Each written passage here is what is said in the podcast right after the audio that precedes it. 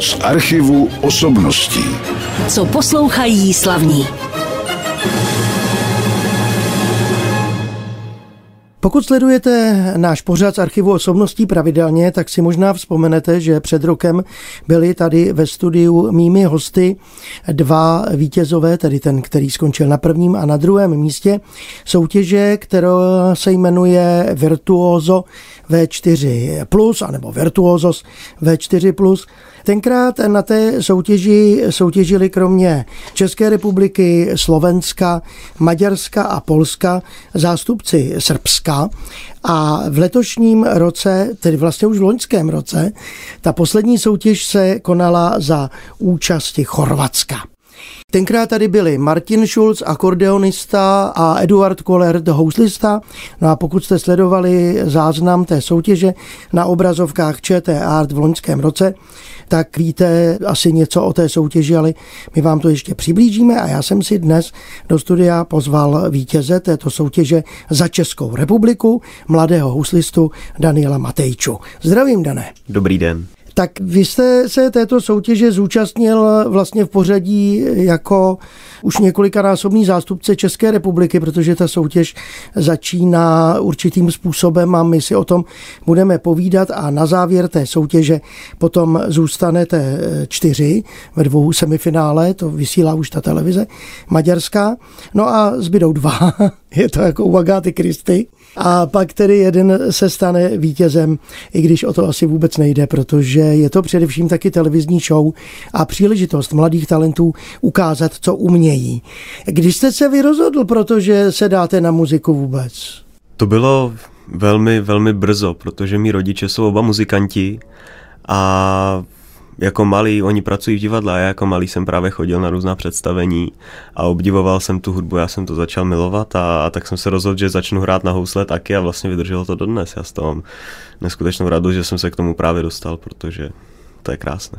Aby jsme vaše rodiče, kteří za to tak trošku můžou, že jste teď tam, kde jste neobešli moc rychle, tak na které nástroje hrají. A je to teda v divadle FX Šaldy v Liberci. Je to tak, oni jsou oba houslisti, táta ještě teda hraje na violu, ale právě především oba učí i houslen u nás na Zušce v Liberci.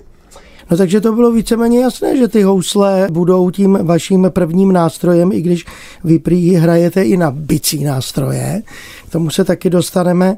A začal jste tedy ty housle brát do ruky v kolika letech poprvé? Já myslím, že to bylo kolem čtyř let právě, že táta kdysi pouštěl nějakou nahrávku Vivaldiho a oni mi říkali vždycky, že já jsem jako ty housle chytil do ruky a začal jsem šmidlat do rytmu, takže od té doby v podstatě už se tomu věnu naplno.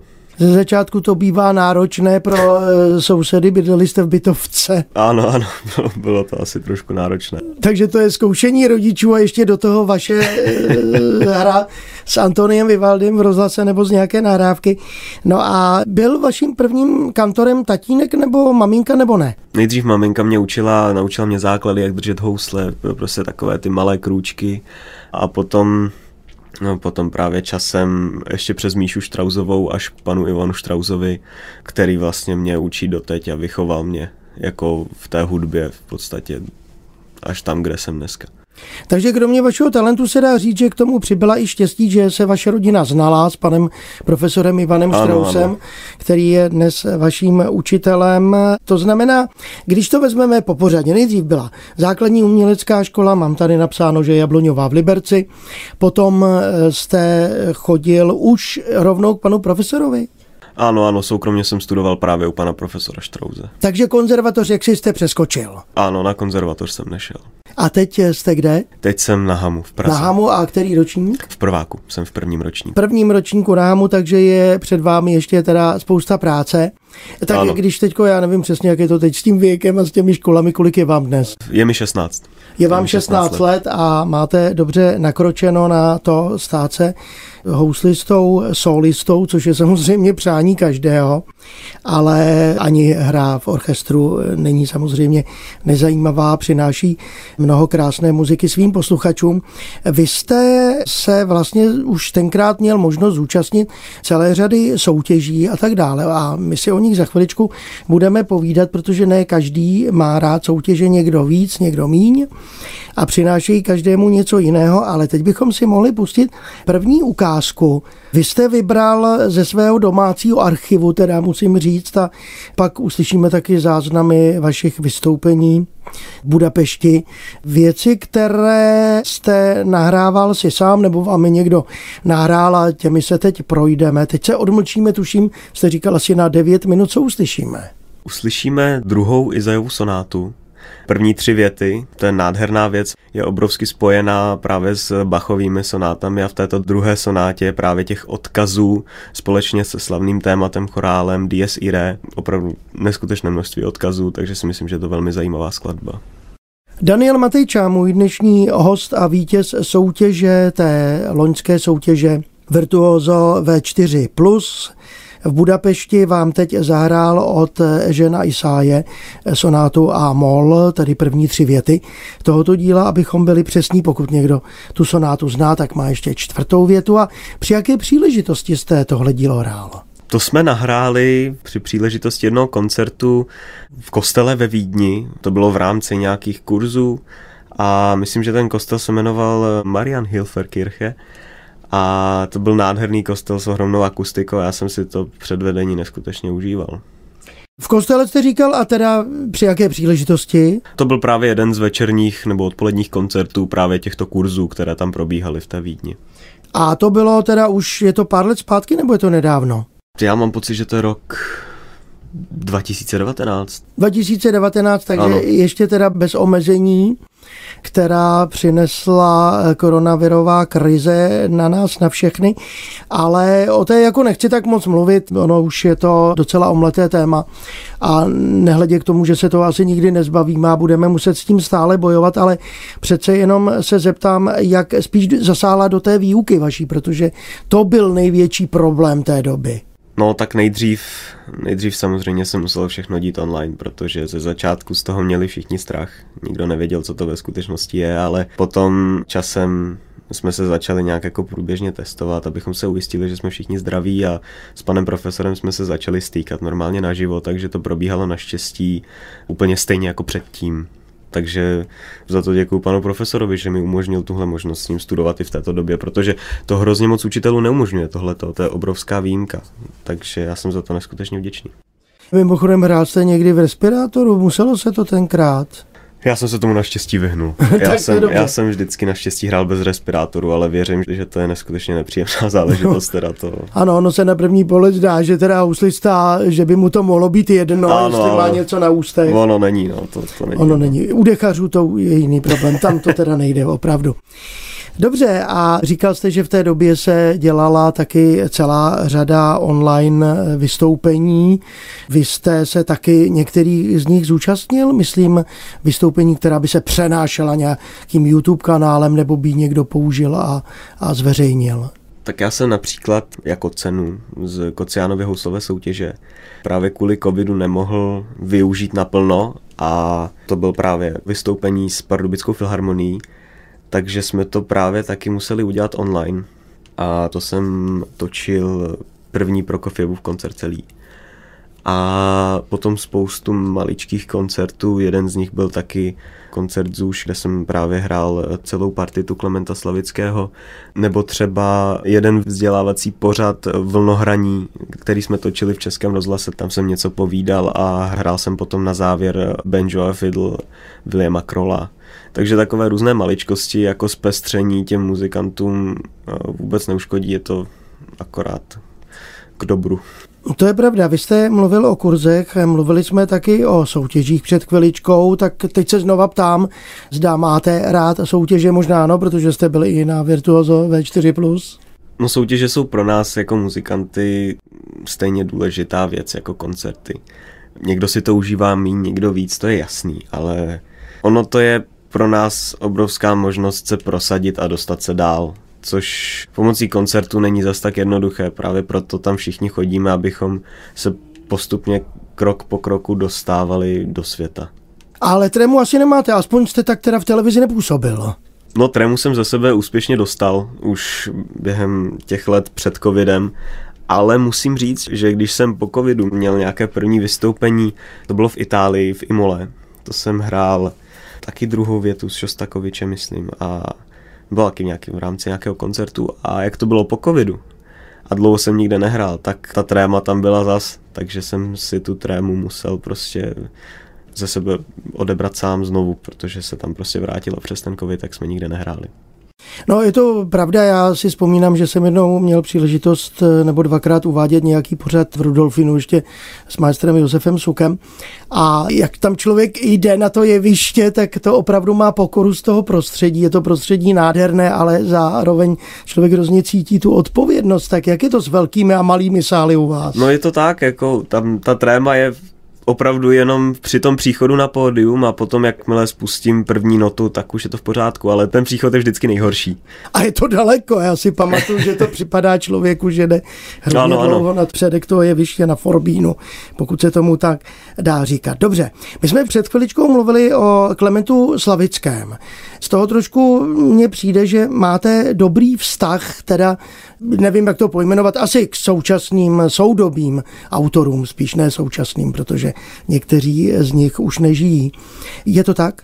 Ano, je to také obecně tu hudbu od přelomu 19. a 20. století až vlastně po současnost naprosto zbožňuju, protože já, já tam cítím něco trošku navíc, takže to je pro mě vždycky obrovská čest něco takového hrát, já to hraju hrozně rád. No a jak jste je procítil právě Klementa Slavického, si poslechneme hned ve dvou ukázkách. Vy jste vybral co z jeho díla? Já jsem vybral první a pátou větu z jeho solové partity. A teď si poslechneme tu první část.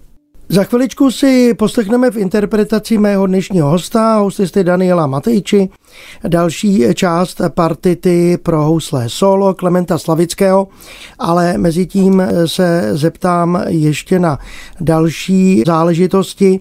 O těch soutěžích jsme mluvili před chviličkou, možná vždycky každého zajímá, na jaký hraje nástroje. Já jsem tady nedávno natáčel s Jaroslavem Svěceným, který vždycky dbá na to, aby ten nástroj byl uveden i u té nahrávky třeba na CDčku nebo na desce. Tak jaké jste měl štěstí vy na nástroje?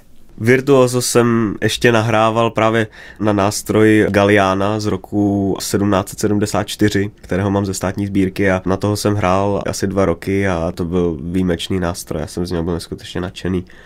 A stejně tak jsem i nadšený z nového nástroje, který jsem dostal od Hamu, to je KB Dvořák a to je naprosto stejně výjimečný nástroj jako Galiano. Na nástroje mám mm. poslední dobou opravdu velké štěstí, musím říct. Tak škoda, že člověk musí vrátit potom po nějaké době. Ano. Ale s tím se nedá nic dělat, koupit si je samozřejmě nemůže.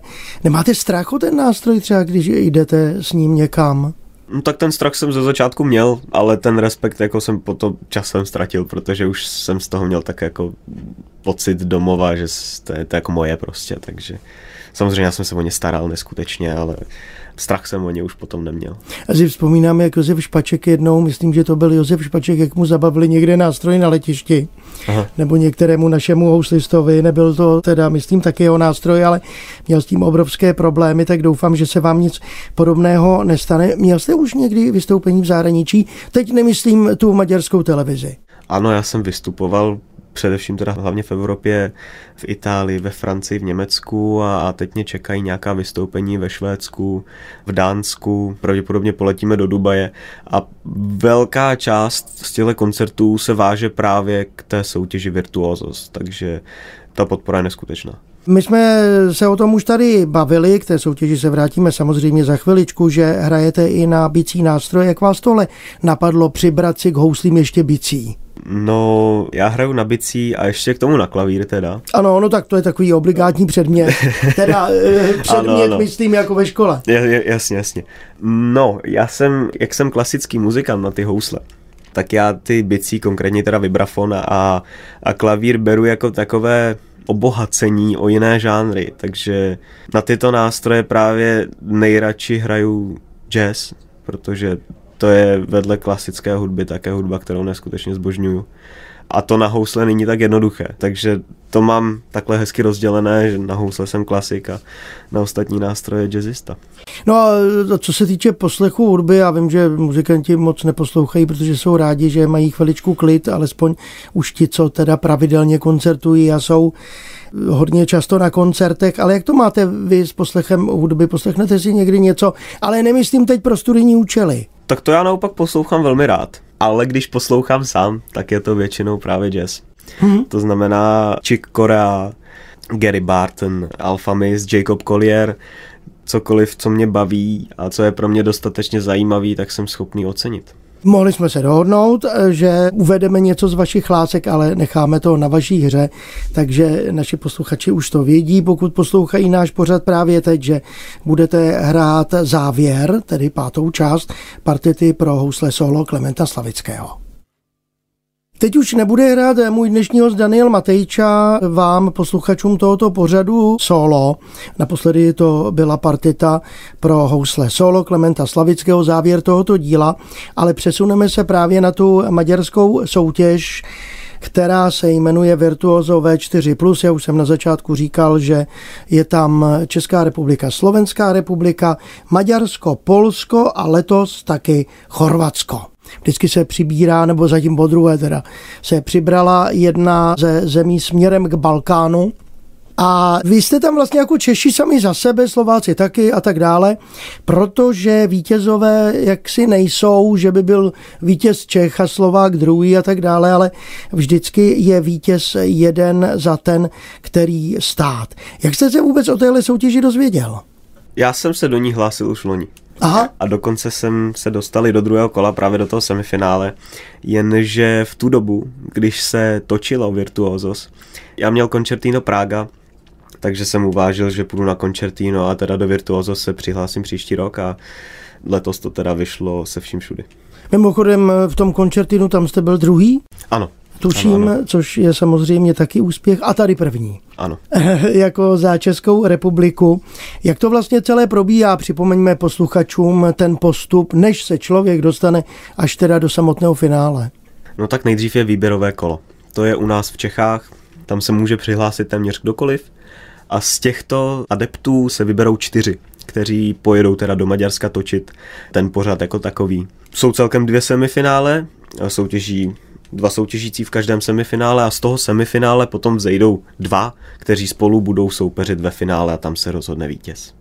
A tam se taky rozhodlo. Zajímavá je i porota na této soutěži, protože v ní usedají opravdoví mistři. V čele teda s Plasinem Domingem, který myslím v jednom semifinále chyběl a sledoval to od někud ze sálu kvůli zdravotním potížím s očima. A jakým způsobem vy máte vlastně možnost třeba tam se někam podívat, komunikovat spolu a tak dále, zvlášť v téhle složité době? Setkáváte se nějak se svými kolegy, mladými muzikanty? No v téhle době my jsme měli velmi přísná nařízení, uh-huh. my jsme téměř nikam nemohli. Což je škoda, protože Budapešť je krásné místo, ale já jsem to nezvládl a, a večer jsem se vždycky vyplížil z hotelu, protože jsem to prostě musel jít proskoumat. Ale jak my jsme se bavili, vždycky na večeři, uh-huh. jako při takových sešlostech, my jsme měli různé meetingy, jako my jsme stihli, my jsme tam byli asi dva týdny v té Budapešti a my jsme si stihli vybudovat docela dobrá kamarádství třeba s Martinem Sadílkem, se stýkáme do dneška, my jsme taky velký kamarádi. A nebo i s Martinem Šulcem z loňského roku, tak s tím už jsme, s tím už jsme dokonce i koncertovali spolu. Takže ta virtuózost tvoří jako kamarádství právě docela na vysoké úrovni takže je vidět, že to není jenom teda šance pro určitý vzestup, ale je to i tahle záležitost lidská, což je dobře a kdyby nebylo toho koronaviru, tak by to samozřejmě bylo ještě lepší. Vy tam taky máte svého jaksi mentora, nebo jak oni to nazývají, který s vámi trošku ta vystoupení připravuje, jako jste měl vy? Já jsem měl houslistu z Nizozemska Edmonda Fokra. Já jsem si toho cenil, protože on On fakt, když měl volno, tak napsal, zavolal a jako ahoj Dane, nechceš přijít na konzultaci, já ti můžu poradit. A, a fakt jako jsme se sešli a spolu jsme si zahráli, vyměnili jsme si názory, on mi poradil občas fakt jako krásné věci, já jsem si z toho dost odnesl, takže byl to dobrý nápad ten mentor, já jsem, mně se to líbilo. Dobře, tak eh, my se teď už přesuneme k semifinále v Budapešti a vy jste tam hrál co? Řekněte to vy. V semifinále jsem hrál druhou větu z prvního Šostakovičova koncertu. Daniela Matejču jste teď eh, slyšeli ze záznamu eh, z Maďarska, ze soutěže Virtuoso V4+, nebo oni říkají Virtuozok, té maďarštině. Doprovázel vás Budafok dohnání orchestra, to je, vy jste mi říkal před natáčením, orchestr, který tam hraje teda vždycky po druhé v tom letošním roce. Jenom mimochodem Gábor Holerung byl dirigentem, abychom řekli všechno. Ale máte nějak povědomí o tom, zda ta soutěž bude pokračovat, zda se plánuje i v příštím roce? Mluvilo se o tom? Já mám pocit, že už dokonce na sociální sítě ta soutěž vyvěsila, jakože asi za měsíc už bude možný se znova přihlásit, takže za rok to bude určitě znova. A tam vy už nemůžete jako vítěz? Já už, já už nemůžu. Ne, ne nejde to po druhé. Já už jsem svoji možnost využil. Dobře, tak vy jste se stal vítězem, už jsme to řekli, Martin Sadílek byl druhý a toho se budu ptát za týden. V podstatě skoro na to tež, protože byl tam s vámi po celé ty dva týdny v Budapešti. Jenom ještě třeba možná by mě zajímalo, jak to natáčení probíhá, tak předpokládám, že jako u nás Česko střiháme, tak tam střihají taky. Kromě asi toho samotného vystoupení. Na samotné vystoupení, ano, je to tak. My jsme měli jenom jeden pokus na samotné vystoupení. My jsme tam vždycky trávili celé dny v tom studiu a byli jsme rádi za každou volnou minutku, a, ale jako byla to neskutečně krásná příležitost a my jsme si to všichni užili, protože pro nás jako klasický muzikanty točit něco takového je úplně něco nového. Takže to točení těch různých medailonků, rozhovorů, to pro nás bylo neskutečně zajímavé. No a diváci to pak viděli na obrazovkách ČT Art, viděli to teda v jazyku a čeština taky, protože když jste mluvili vy, tak jste mluvili česky. Ano. Když mluvili Slováci, mluvili slovensky a my jsme potom měli tam překlad samozřejmě v televizi těch ostatních jako namluvený, nebyly tam titulky, což bylo taky příjemnější. Vy ale asi zvládáte jazyky, učíte se anglicky? Nebo ještě jinak? Ano, já se učím anglicky a já jsem ještě nějakou dobu chodil na německé gymnázium v Liberci. Mm-hmm. A já tam jsem teda teď ještě pořád, ale už nestuduji německé oddělení, takže jsem se intenzivně učil i Němčinu a potom maminka je Ukrajinka. Mm-hmm. Takže ukrajinsky mě naučili taky jako malého už, takže v podstatě jako rodilá řeč, dejme tomu. A tatínek je Maďar. Takže maďarština, vy jste se tam domluvil maďarsky? Já maďarsky neumím. Já ne, jsem se maďarsky ma- nenaučil. Maďarsky ne, to by připadalo dost těžké asi. To je těžký jazyk, to já jsem to nikdy nepochopil. No tak to je škoda, protože byste byl teda pomalu to, už to jazykově znalý se všemi jazyky po celé Evropě. No, co chystáte, tak v nejbližší době byste mohl prozradit našim posluchačům, zda se teda něco chystá. Na co se hodně těšíte? No teď se snažíme co nejvíce držet zpátky a moc toho neplánovat, abychom pak zbytečně nebyli zklamaní. A to je pravda. Takže spíš nahrávky. Spíše se teď budou řešit různé nahrávky, CDčka, cokoliv, co bude možné udělat a bude to na 100% jisté. A je to něco, co jak si vyplývá z toho vítězství v té soutěži? Pomohlo to takhle hodně? Z toho vítězství v té soutěži spíše vyplývají různé koncerty. Jak jsem říkal, třeba v té Francii jsem byl právě už v rámci, jako co se vztahovalo k tomu virtuózos a i do té Dubaje, i do Švédska, oni opravdu ty koncerty nám zařizují, což je krása. Otázka je, jestli se uskuteční nebo ne. Tak to samozřejmě nikdo neví, ale zatím to probíhá všechno a my jsme rádi jako posluchači, že můžeme chodit na koncerty. A vy jste rádi jako umělci, že nám můžete přinášet radost a já vám to přeji do vašeho dalšího života, ať se všechno povede, když, jak jste říkal, té školy ještě je mnoho let. Je to tak?